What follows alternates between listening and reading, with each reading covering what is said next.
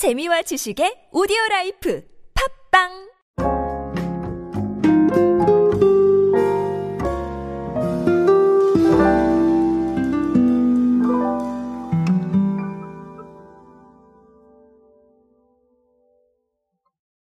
여러분은 라이브 커머스에서 어디까지 구매를 해보셨습니까? 저는 사실 라이브 커머스를 싫어하지는 않아요.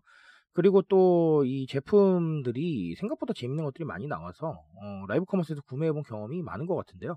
어, 최근에도 할인 쿠폰을 조금 구매를 한 적이 있었습니다. 정확하게 말하면 할인 쿠폰은 아니고 아, 우리가 전체적으로 살 때 쓸 수 있는 선불 기프트콘 같은 느낌이었는데 아, 조금 할인이 돼서 살 수 있어서 제가 좋아하는 브랜드여서 샀습니다.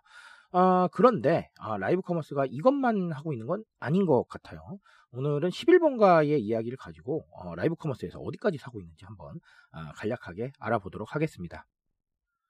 안녕하세요 여러분 노준영입니다. 디지털 마케팅에 도움되는 모든 트렌드 이야기들 제가 전해드리고 있습니다. 강연 및 마케팅 컨설팅 문의는 언제든 하단에 있는 이메일로 부탁드립니다. 자, 제가 사실은 이 오디오 클립에서 라이브 커머스에 대해서 강조를 많이 했었고요. 정말 라이브 커머스 빨리 합류하셔야 된다라고 얘기를 많이들 했었습니다. 저는 근데 라이브 커머스 플랫폼에 지분이 있는 사람도 아니고 그걸 개발하는 사람도 아닙니다. 그러니까 라이브 커머스와는 접점이 아주 네, 없는 사람이고 발견을 할래야 할 수도 없는데 그럼에도 불구하고 라이브 커머스를 그렇게 강조를 했던 이유는 사실 트렌드에 맞기 때문이에요. 자, 최근에 11번가의 사례를 한번 보자면 11번가는 명품도 판매를 합니다. 어, 중고 명품을 판매를 했는데요. 어, 이게 뭐 상당히 어, 좋은 반응을 얻었고요. 어, 그래서 11번가가 상당히 좀 기분이 좋았던 것 같아요. 저는 그렇게 생각을 합니다. 왜냐하면 지난달에 1차 라이브 방송 대비 고객 참여도가 높아졌다라는 어, 이야기를 직접 전하셨거든요. 자, 이렇다는 건 1차 라이브 방송이 있었다는 거겠죠. 어, 2차 라이브 누적 시청자 수는 총 46만 명이었습니다. 어, 1차 방송 대비 39% 증가한 수치죠. 자, 그렇다면 계속해서 이어질 것이라는 예측이 가능해집니다. 아, 제가 봤을 때는 이 오디오가 나가는 순간에도 네, 후속 방송이 나갈 수도 있을 것 같아요. 자, 그런 상황입니다. 결국은 사실은 뭐 39% 증가를 했다. 시청자 수가 뭐 총 46만 명에 달했다. 이런 이야기들. 분명 여기서 이걸 사시는 분도 있고 아닌 분도 계실 거예요. 하지만 그만큼 참여를 많이 하고 있다는 건 이 라이브 커머스 플랫폼에 사람들이 그만큼 많이 유입이 되어 있고 그리고 또 많이 반응을 한다라는 이런 사실로 해석을 해볼 수가 있겠죠. 제가 늘 말씀드립니다. 라이브 커머스는 지금 트렌드에 너무나 잘 어울린다라고 말씀을 드리는 게 대표적으로는 이 소통 구조 때문에 그래요. 내가 원하는 궁금증에 대해서 정확하게 해결을 할 수 있단 말이죠.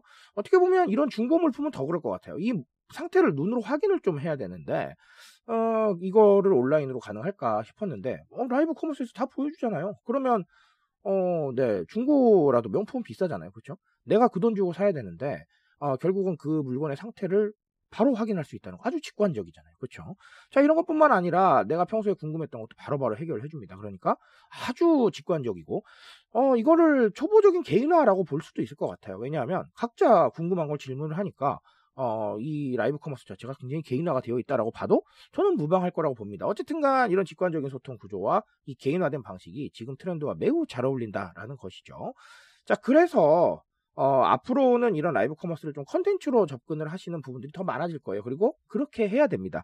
단순히 커머스가 아니라 우리가 너희를 위해서 정말 컨텐츠를 준비했다라는 인식을 할 수 있게 만들어 줘야 돼요. 예를 들면 물건만 파는 게 아니라 그 물건과 연관되어 있는 뭐 활용법을 조금 소개를 하신다던가 아니면 그 물건과 연관되어 있는 트렌드를 좀 소개를 하신다던가 지식도 좋고 팁도 좋습니다. 하지만 어쨌든 간 이 라이브 커머스를 봤을 때 사람들이 뭐라도 하나 챙겨갈 수 있는 뭐라도 하나 도움이 될 수 있는 그런 시간들을 만들어 주시면 컨텐츠로 인식시키는데 아주 큰 도움이 될 것이다. 저는 이렇게 말씀을 드리겠습니다. 자, 앞으로 라이브 커머스 정말 더 많아질 겁니다. 그리고 라이브 커머스에서 구매하시는 분들도 많아질 거예요. 자, 그래서 사실은 이 플랫폼에 맞춰서 어, 앞으로의 어떤 이런 커머스를 준비를 하셔야 된다라고 말씀을 드리고 싶은데 사실 현실적으로 좀 어려움도 있으실 거예요. 왜냐하면 라이브 커머스라고 하면 우리가 대표적으로 뭐 네이버나 카카오 쪽을 생각을 하시는데 진입 장벽이 아예 없는 건 아니거든요. 자 그러다 보니까 아, 이거에 대해서 어려움을 느끼시는 분들도 계실 것이고 아, 그렇다고 해서 다른 플랫폼을 좀 사용을 하자니 또 왠지 느낌에 좀 접근성이 안 좋은 것 같고 그런 느낌이 들죠.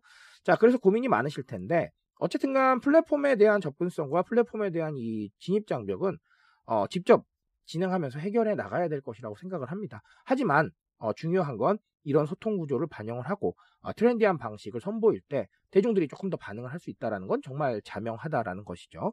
어쨌든 그래서 제가 늘 말씀드리지만 트렌드를 무조건 따라갈 필요는 없어요. 하지만 어, 소통 구조라던가 반응하는 방식에 대해서는 우리가 꼭 좀 생각을 해봐야겠다라는 말씀 드리고 가겠습니다. 저는 오늘 여기까지 말씀드리겠습니다. 트렌드에 대한 이야기 제가 책임지고 있습니다. 그 책임감에서 열심히 뛰고 있으니까요. 공감해 주신다면 언제나 뜨거운 지식으로 보답드리겠습니다. 오늘도 인싸 되세요, 여러분. 감사합니다.